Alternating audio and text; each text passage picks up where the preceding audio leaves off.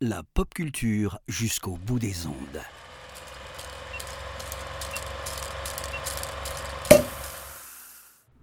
Bonjour à toutes, bonjour à tous.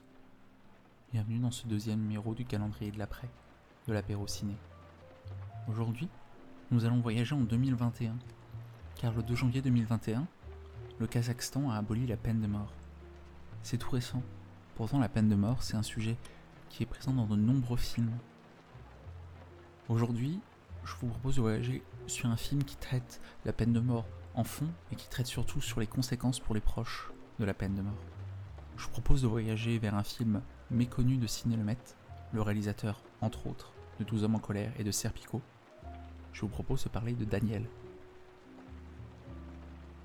Daniel, c'est un film que l'on redécouvre actuellement en France, qui est sorti euh, en 1983 aux États-Unis, qui a le droit à quelques copies en France en 1984, et qui est indisponible depuis 40 euh, ans. C'est euh, inspiré du roman The Book of Daniel de Dr. Rowe, qui est lui-même inspiré d'une histoire vraie, celle d'Ethel et Julius Rosenberg, qui ont été accusés d'être des espions soviétiques et qui ont été exécutés par les États-Unis en 1953.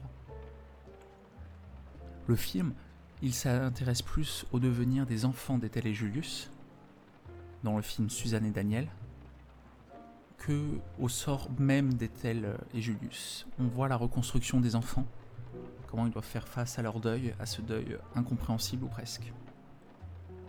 Pourquoi il faut découvrir ou redécouvrir Daniel?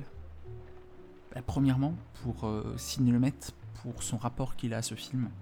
Si vous avez eu l'occasion de lire euh, son livre Faire un film, vous verrez que Daniel est sûrement le film que lui-même a fait et dont il parle le plus.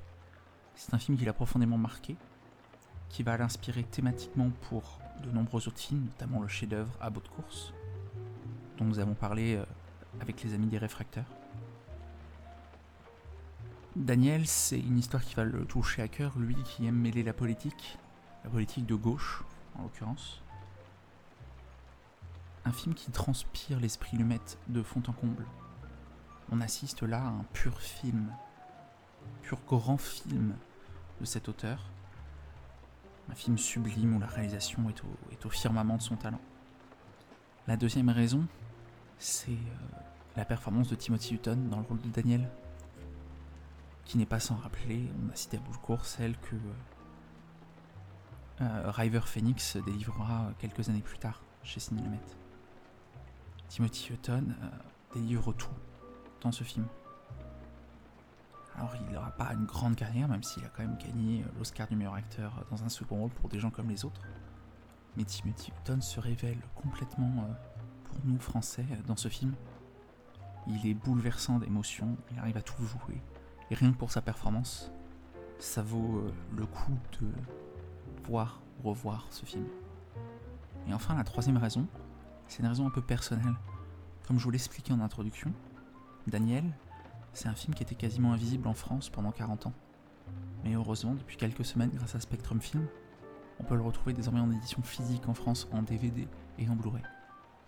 À la Pérociné, on adore les formats physiques, qui sont, malgré beaucoup de contraintes, l'avenir du cinéma, de la conservation du cinéma, de la redécouverte des films.